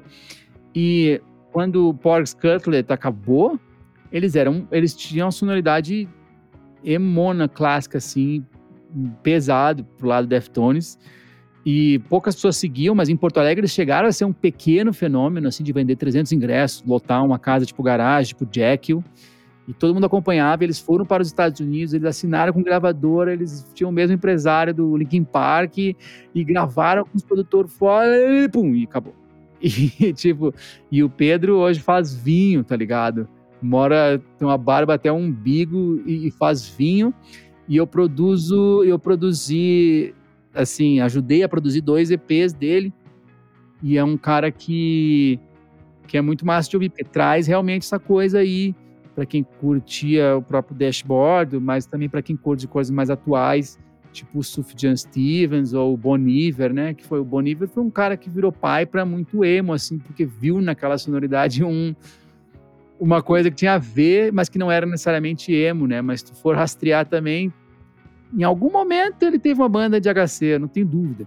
E tipo, não, eu acho que teve sim, só pode. Porque tem a ver, é, é um tipo de simplicidade, que não é qualquer simplicidade, é um tipo de simplicidade, um tipo de guiar a emoção. Uh, e, enfim, eu acho. Acho que tem, tem, tem coisas aí, cara. Tem, tem, tem coisas e tem, tem gordura trans, que eu não sei se são do Rio de Janeiro, mas são bandas assim, que são bem alternativas. Eu não consigo, talvez, imaginar essas bandas tocando na Rádio Mix hoje em dia, assim, porque é um outro mundo. Mas ao mesmo tempo eu vejo os nichos também sendo maiores hoje, né? Às vezes tudo bem de ser um artista de nichos, tu vai lá e vende 300 ingressos no Z, vende camiseta e tu consegue rodar, isso já é, já te consegue até te oferecer uma vida digna assim. Então, eu acho que não existe também aquela coisa de ah, tem que explodir, tem que virar o, o Los Hermanos do Ana Júlia, sabe? Que existia talvez na nossa época assim. Cara, e dentro do, do, dos músicos internacionais, você vê alguma coisa se destacando? já complementando? Hum, cara, aí, aí tem umas coisas. Eu vou até olhar meus recentes aqui, porque eu andei ouvindo umas coisas que eu gosto. Mas assim, ó, cara, eu vou dizer, os discos que fizeram minha vida aí esse ano são discos de. São discos de, de Minas, cara, que tem. que pra mim oferecem boa parte do que eu me sinto órfão, assim, né? Se for ouvir a Phoebe Bridgers, foi indicada ao Grammy agora. Aí, puta, por que, que eu gosto disso? Aí tu vai lá ver, ah, não, ela tinha uma banda com Conor Roberts, que tinha uma banda chamada Bright Eyes, e tinha uma outra banda chamada Desaparecidos, que era uma banda emo para um caralho, que tinha, que era daquela cena que eu curto muito, que é a cena desse emo meio indie, sabe? Que é a cena que tem Cursive, é a cena que, que gerou essas bandas que são extremas, mas não é pesado pro lado hardcore nem pro lado metal, assim, mas é extremo. Tu vai ver um disco do Cursive antigo, o cara tá gritando o tempo inteiro. E ela tinha uma banda com Connor, que é um cara dessa pegada, assim. Aí também tem a Julian Baker, lançou disco agora. Tem. Pô, lá fora tem muito bagulho. E dentro das coisas mais pesadas, assim, eu acompanho. Cara, eu gosto de tudo, cara. Tem um, tem um mano que eu, que eu conheci no Instagram que chama Scary Pool Party. Ele ficou mais conhecido porque ele foi vice-campeão do American Idol, tá? Mas ele é um compositor absurdo, ele toca violão de um jeito que ninguém no mundo toca, e ele é total de uma cena, eu não sei muito da história dele, mas pelo som que ele faz, assim, tem emo ali, tem Deftones ali, tem coisas ali, e eu participei de uma música do disco dele, ele é da Califórnia. Pô, tem várias bandas, tem uma banda da Inglaterra que se chama Loaf também, Loaf, é, Loate, né, que se escreve, que é isso também, é hardcore, tem a ver com emo, já é diverso, tá ligado? Um vocalista, vocalista negão gritando para um caralho. É tipo extremo, assim, muito lindo ao mesmo tempo, sabe? Então, assim, tem bagulhos acontecendo, assim, que são diferentes, tá ligado? E que são encorajadores. Tu vai ver, pô, lá fora tem, tem muita coisa, mas aqui também tem, tem coisa insana surgindo, assim. Eu acho interessante que se fique muito de olho. Então, vamos entrar na parte que vai ser a viagem. Agora, agora nós vamos viajar. É a última parte da entrevista, nós vamos começar a viajar um pouco, seu, seu Lucas. É, cara, eu. Agora é a pergunta de fã maluco mesmo, tá? Eu e o produtor do programa, o Matheus Graminha, a gente tem uma teoria, tá? Que é que a discografia do Fresno é dividida em duas fases, tá? A de cores e a espacial. E que a sua alegria foi cancelada é uma intersecção entre os dois conceitos. Porque tem uma cor presente essa cor não tem nome, ela é um código, e o que torna ainda mais desconexa com o restante. A gente pode dizer que ela é tipo o, o conto do HP Lovecraft, a, a, cor que caiu do espaço, ou a gente está viajando? Não faz ou, ou faz algum sentido? Com certeza vocês estão viajando muito, mas eu escrevo sobre o que mais está me afetando na época. E eu, eu diria que tem três fases, porque ou quarto, ou quatro, porque assim tem essa fase que é a gente emo sem vergonha nenhuma da vida. Eu revisitei isso agora na Twitch, regravando músicas dos dois primeiros discos, né? Eu regravei lá Teu Semblante, regravei Evaporar. E eu percebendo assim, caralho, na época a gente usava os timbres errados e achava que estava fazendo hardcore, mas tu pega uma música tipo Velha História, do nosso segundo disco, toca ela com timbres de emo, com a guitarra meio limpa, meio suja, bateria com a puta de uma sala, vira um emo quase real emo, assim. E na época não ficava óbvio porque a gente tinha uma cabeça ainda meio hardcore, que tem timbre de metaleiro, tudo errado. E aí então, assim, teve essa fase, aí teve essa fase quando a gente se percebeu, enquanto banda de rock, percebeu que podia ser muito mais amplo, percebeu que a gente podia fazer um estádio inteiro pular, que foi também o momento que tinha o Tavares na banda, que é um cara que não veio do emo, não veio do, da, de, do hardcore, ele é um cara de outro bagulho, mas que quando conheceu Amberlin, conheceu Emery, falou assim, cara, é isso que eu amo. Mas que não era da, da cena na época. Mas esse momento que teve ele na banda foi o momento da Fresno dos estádios, assim. Então a gente fazia músicas meio que pensando num puta show grandioso, né? E aí a fase espacial, que foi quando o Tavares saiu. que aí eu falei, o mundo está tão horrível que eu preciso pensar em coisas de outros mundos, porque se eu pensar nesse aqui eu vou me matar.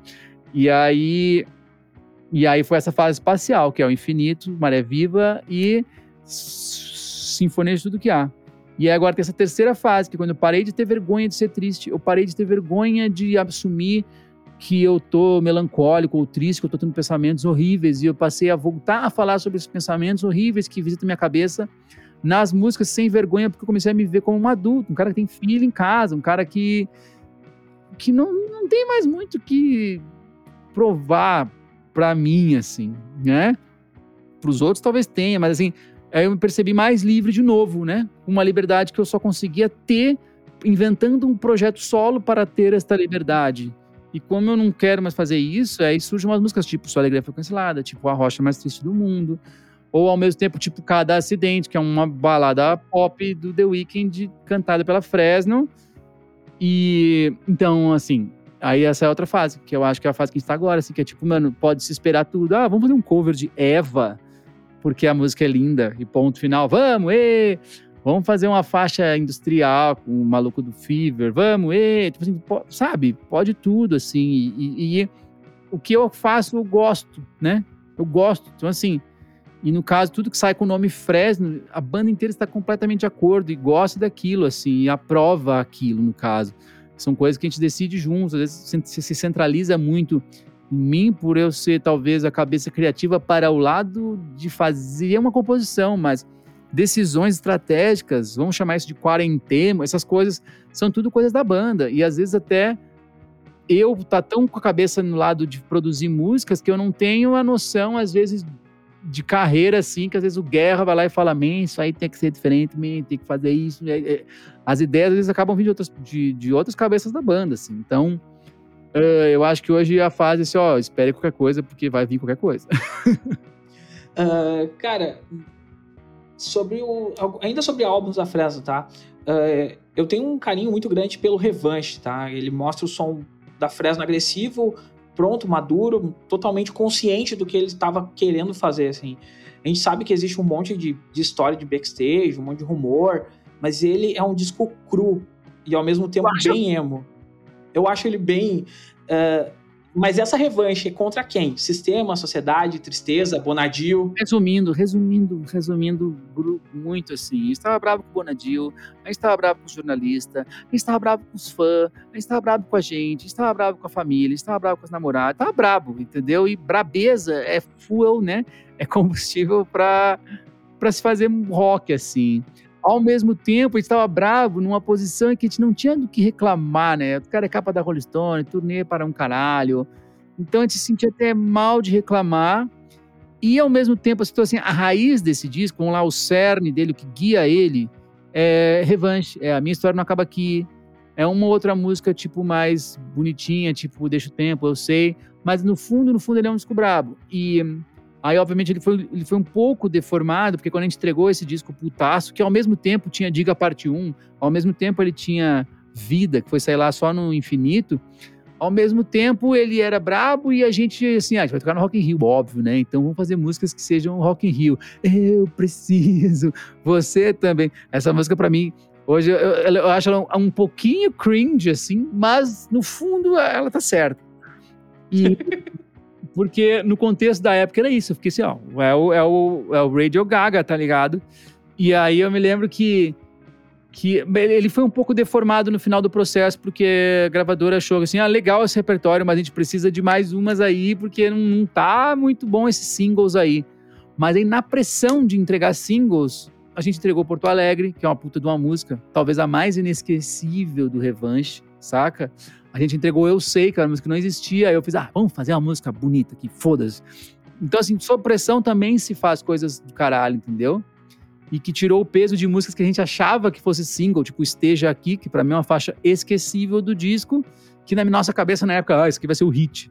E tipo, não. Caralho, eu gosto, eu gosto muito de Esteja Aqui. Tipo, é, é, é, a música, é a música do meu relacionamento com a minha namorada de 13 anos. Eu acho ela muito tipo... bem relacionada, eu acho ela muito bem realizada, assim. Mas a nossa época que ela ia ser um hit, é meio, não, não sei. Talvez fosse, né? Não tem como saber também. Tudo é contexto, cara. Tudo é contexto. A música é errada na hora certa, a música é certa na hora errada. É, não tem como saber. Cara, uh, tu já se confessou várias vezes atraído por espaço, ciências e afins. Uhum. O que tu procura nesse espaço? Uma resposta para você? O que o silêncio absoluto do espaço fala sobre Lucas Silveira? Ah, mano, eu não sei, mas é que eu tive uma criação católica eu ia na igreja por obrigação, mas eu meio que curtia, assim, gostava. Ainda não, e por ser católico, era uma religião super distante da minha vida, né? Tu via lá, ah, Jesus, não sei o quê. Não era como, às vezes, umas religiões mais modernas, ainda dentro do cristianismo, são, que, tipo, meu, filosofa, sabe? Que às vezes fala em dimensões mais humanas e sobre o que, que a gente tem que fazer. Então, no, catolicismo da nossa igreja, que a gente ia lá, puta, o mais próximo que tinha isso era talvez um dia um padre que fosse um pouquinho mais jovem, desse um sermão que se identificasse um pouquinho com o que a gente vivia, mas era um bagulho muito distante, muito abstrato, que eu ia porque minha mãe, minha mãe levava e para almoçar fora no domingo tinha que ir na missa às 11 da manhã. E aí, cara, então assim, eu tive essa criação católica sem nunca questionar, e aí eu basicamente era um católico não praticante. Quando eu saí de casa, tipo, nunca mais fui atrás, assim, mas ainda me vi assim, não, sou católico, sou católico. E aí, em algum momento, quando eu comecei a questionar isso mais, eu percebi, cara, esse pau não sou mais. E aí eu comecei a, talvez, impulsionado pelas coisas que eu vinha lendo, ou, ou fui lendo porque eu fui percebendo que eu não, não tinha mais essa religião em mim. Eu fui, então assim, a minha história com essa coisa do espaço, que é, não é exatamente isso, mas assim, essa minha história de, de, de dessas coisas mais viajantes, filosóficas e às vezes até cosmologia, cosmogonia, né, que é estudar a origem da vida e das coisas. Isso passou às vezes a suprir que religião para mim nunca supriu, né, que é pensar fora de mim, pensar em coisas mais amplas, coisas às vezes que o nosso cérebro quase não consegue entender que para muitas pessoas a religião é isso, ah, aquelas coisas que eu não entendo, e, ou aquelas coisas que não explica, né? Então eu comecei a buscar muitas explicações e várias são lindas são poéticas, são inspiradoras. E eu comecei a falar disso nas músicas, mas então assim essa parada é muito ligada à minha a, a, minha desviada pro demônio, a minha desviada pro, pro ateísmo, assim, né, cara, que é que é o que hoje eu sou praticante, né? Eu nem falo muito sobre isso, porque mesmo o ateísmo acaba às vezes sendo uma religião, acaba às vezes tendo dogma. Então, assim, ah, então eu não posso rezar Tipo assim, não, cara. Então, tipo assim, entendeu? Vira uma cagação de regra igual uma religião. Então, eu nem falo muito sobre, ah, eu sou ateu, eu sou agnóstico, eu sou deísta, eu sou isso, eu sou aquilo, porque eu, eu me considero super espiritualizado ao mesmo tempo. Eu entendo a oração, eu entendo, eu entendo até como, por conversar com amigos que são de igreja e que são cristãos, ou de outras religiões, de entender o valor daquilo, entender o poder daquilo, e de às vezes até pensar assim, cara, se pá, isso aqui é, é, é. Então, assim, e tem várias coisas que eu acredito que já não cabem dentro de um ateísmo, né? Mas, assim, eu sou um cara muito curioso, e essa curiosidade me levou a ler bastante, me levou a pesquisar, e essas pesquisas, essas leituras me levaram a me inspirar muito e resolver coisas internas comigo, assim. Hoje a minha religião nova é fazedor de terapia que eu faço terapia já faz um ano e meio e tem sido a minha religião praticante, assim, que eu acho que tem cumprido o que, pra, o que era para a religião suprir nas pessoas e que na maioria dos casos não supre. Não estou dizendo que, que é que tá tudo errado e que quem tem religião é não é, mas assim uh, a, a, a, religião que, em que eu fui criado, ela era muito baseada em, em se sentir culpado e você é um bosta. Peça desculpa para este ser que basicamente não se importa contigo, porque senão não se fuderia tanto, né? Seria tão simples. Então, assim, uh, eu. Aí eu fui meio que me desviando disso, mas sem nunca parar para me colocar um rótulo em mim, sacou? Então, nada impede que eu vire crente amanhã. Talvez eu vire. Inclusive, os crentes adoram Fresno, tá ligado?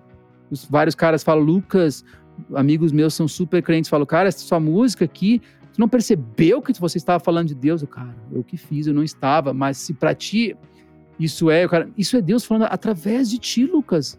Vem para nossa igreja. Não, rola muito isso. Já tocou em vários eventos. Eu não tenho. Já tocou em eventos que não, não, não tocou em culto, mas assim, já tocou em eventos que são organizados. Nada... Isso é influência do Amberley. É, o Amberley, por exemplo, o Stephen, o cara mais inteligente que eu já conheci, um dos caras mais gente fina que eu já conheci, e ele é pastor. Então, assim, opa, então existe uma diferença entre uma religião e outra, sabe? Não é tudo, não, tudo não é o Edir Macedo. O que a gente tem aqui é o. É, obviamente, com as exceções, mas que eu digo assim, o que se entende por esses pastores, essa galera de. Tipo assim, esse rolê Edir Macedo, essas paradas, é a escória da escória, é o bagulho de, de, quem essa galera mais tem vergonha, e inclusive deveria lutar de maneira até mais incisiva, assim. Então, uh, mas, mas eu me considero ao mesmo tempo espiritualizado, então tem várias coisas que eu, que eu, que eu pratico e que eu acredito que já nem fecha junto no pacotão de estereótipo do ateu, né? Eu acho essa palavra meio. Tipo assim, eu tô, eu tô aberto aí, tô curioso sempre, é isso. Então, para finalizar, a última pergunta voltando, né, como curioso, desbravador e inquieto, né, existem sempre novos desafios. O que tu vislumbra pro emo daqui a 10 anos? Caralho, que porra de pergunta é essa? eu não sei o que vai acontecer daqui a um ano. Eu adoraria. Eu sempre soube o que ia acontecer daqui a um ano, mas hoje em dia eu não tenho sabido, especialmente enquanto brasileiro. Mas. Ah, cara, marcou muito para muitas pessoas. E eu acho que o que está acontecendo hoje também vai marcar muitas pessoas. E não é uma palavra que eu imagino que vai assumir do vocabulário das pessoas em 10 anos. Inclusive, talvez o revival que tanto falam, talvez de fato aconteça. E talvez a gente esteja nele, ou talvez a gente não esteja nele, ou talvez seja uma coisa completamente diferente.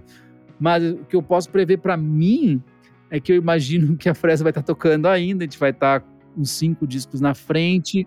O que esse som vai ser, eu não faço a menor ideia mas eu, eu não consigo fazer outra coisa, né? Para mim, faz, produzir música aqui no meu estúdio e levar essas músicas e ver o que as pessoas acharam disso e ter essa conversa tão profunda com pessoas que eu nunca vi na vida, que é o fã, assim, em geral, é uma parada que me move muito, assim, é lançar e ver o que acontece, lançar e ver o que acontece e, e, e se guiar por isso ou se, se não guiar por isso e os amigos que a gente faz no rolê, né, mano? A galera de bandas, tudo que eu tenho é ligado de alguma maneira ao bagulho de banda. A minha mulher eu conheci porque um dia ela nos entrevistou num bagulho que, da, da rede, da, da, Mix TV. Aí agora gente tem uma filha e, é, pô, a minha filha vive numa casa que tá tocando música e quando vê ela já canta os negócios afinado para um caralho. Eu falo, caralho, tô criando um monstro na minha casa. então, assim, tudo, né? Tudo, absolutamente tudo que eu tenho hoje, tudo que eu tenho hoje, não, não, não só o material, tudo é ligado à música que eu faço. Então, assim, eu não consigo ver isso muito diferente. Eu espero estar muito feliz, saudável e produzindo coisas e estando por trás e pela frente de coisas importantes na música, assim, pelo menos para mim, né? para os outros, tomara, mas também não importa muito, só tá bem. E num país que não é governado por paga-pau de ditador vai ser ótimo também, tá? Ah, é muito importante, eu acho que não vai durar tanto isso, mas os, os problemas trazidos por isso vão durar. Vão durar. Então, então acho que é isso. Cara, eu só tenho a agradecer é por não. tudo que tu fez e por tudo que tu faz. Obrigado, mano. É, Animal. É, é, um, off que eu posso jogar pra ti é que eu conheci a minha namorada num show da Fresno, Ah, isso aí do Sul. Eu sou um clichê daí. Isso aí todo mundo. Eu só não conhecia a minha namorada no show porque eu tava tocando. Mas. Mas Mas. foi, foi, foi um acontecimento histórico pra mim, então por isso faz parte da minha vida de certa forma. onde foi esse bala. praia? Foi no colégio, ali no centro. O Nossa Senhora das Graças, se eu não me engano. Show Ela era aluna. Isso. É, esse show aí é um show muito louco, porque teve uns amigos meus que deram uma camisa pra vocês de presente, e a camisa ficou no camarim. Foi muito engraçado esse, esse rolê. E aí eu conheci ela lá, a gente, depois de um tempo, engatou e namorou. E a gente, tipo, meu primeiro presente que ela me deu é um CD da Fresno. Olha Então tem um monte de rolê, assim, tipo, a, a- banda em si, a Fresno em si, é meio que a trilha desse, desse, desse rolê todo. Foi assim. naquele show da opinião, foda pra caralho. Foi? Da opinião? Foi. Eu fui em todos. É. Então, não, Então, cara, tô- teve aquele do Ciano, aquele do. Ciano, que vocês tocaram Ciano 10 anos. Eu Foi leio. 10 anos do Ciano.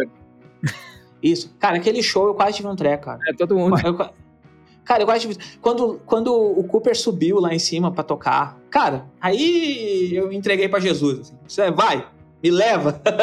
O Cooper é um cara que a gente tem que chamar aqui, mano. Ele é o cara que botou a Fresno no caminho do emo, porque se não fosse ele, talvez a gente parasse ali no Raimundo, saca?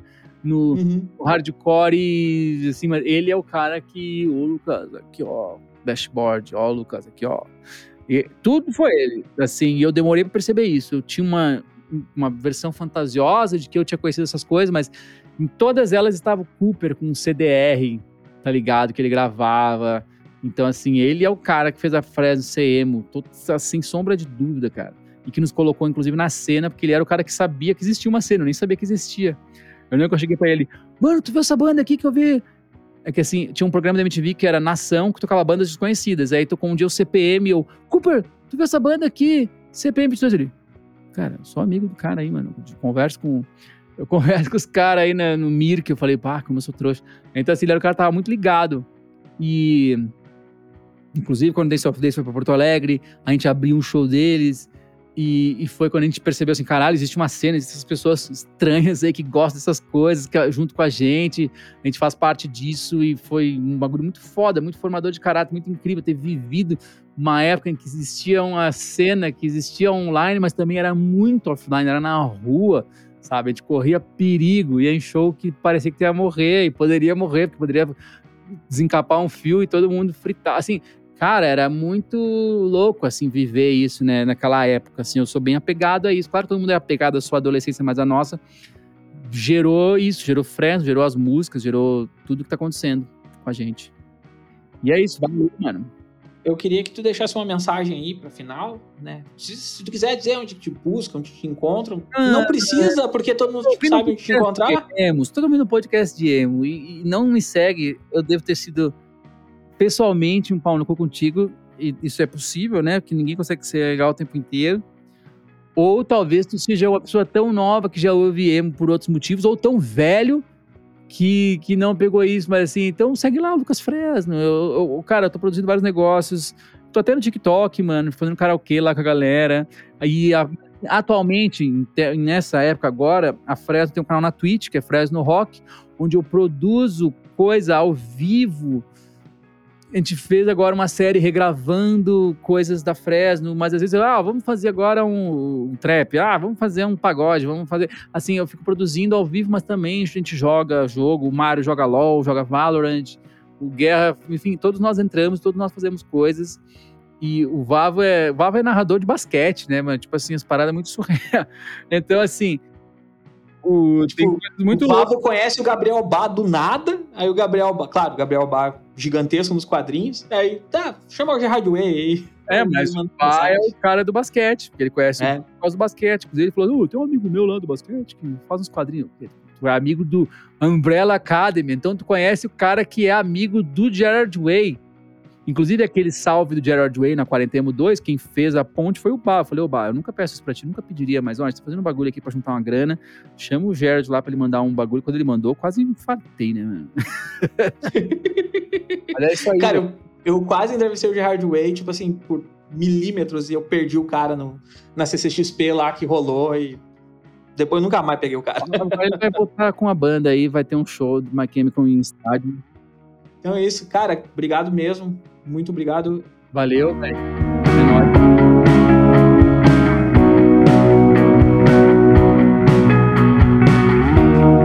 Então, vocês escutaram aí uma hora e vinte e poucas de entrevista do Lucas. Uh, eu só tenho a agradecer a todo mundo que tá ficando aqui comigo e tal, escutando isso. A gente vai dar uma pequena pausa no podcast. A gente volta só lá por uh, outubro ou novembro, uh, com mais 10 episódios. E vai ser bem legal o que eu tô preparando já, já tem algumas coisas pensadas para isso.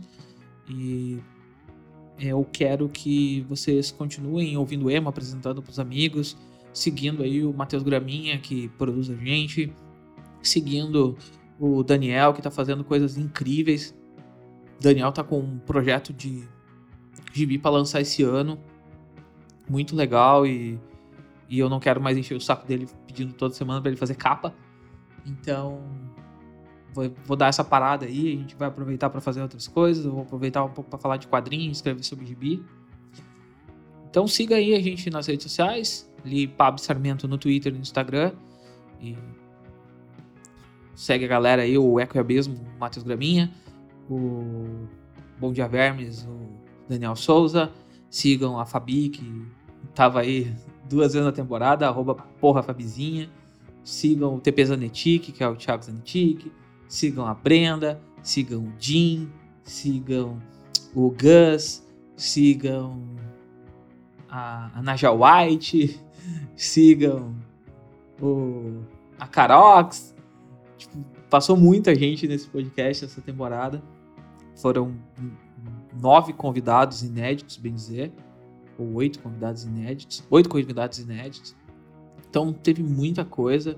Uh, Pablo Miyazawa, que teve aqui, eu posso dizer que eu já venci na vida porque eu entrevistei o Pablo Miyazawa, o Lucas Silveira e o Fábio Yabu. Então, o, o, o primeiro CD da vida eu consegui virar.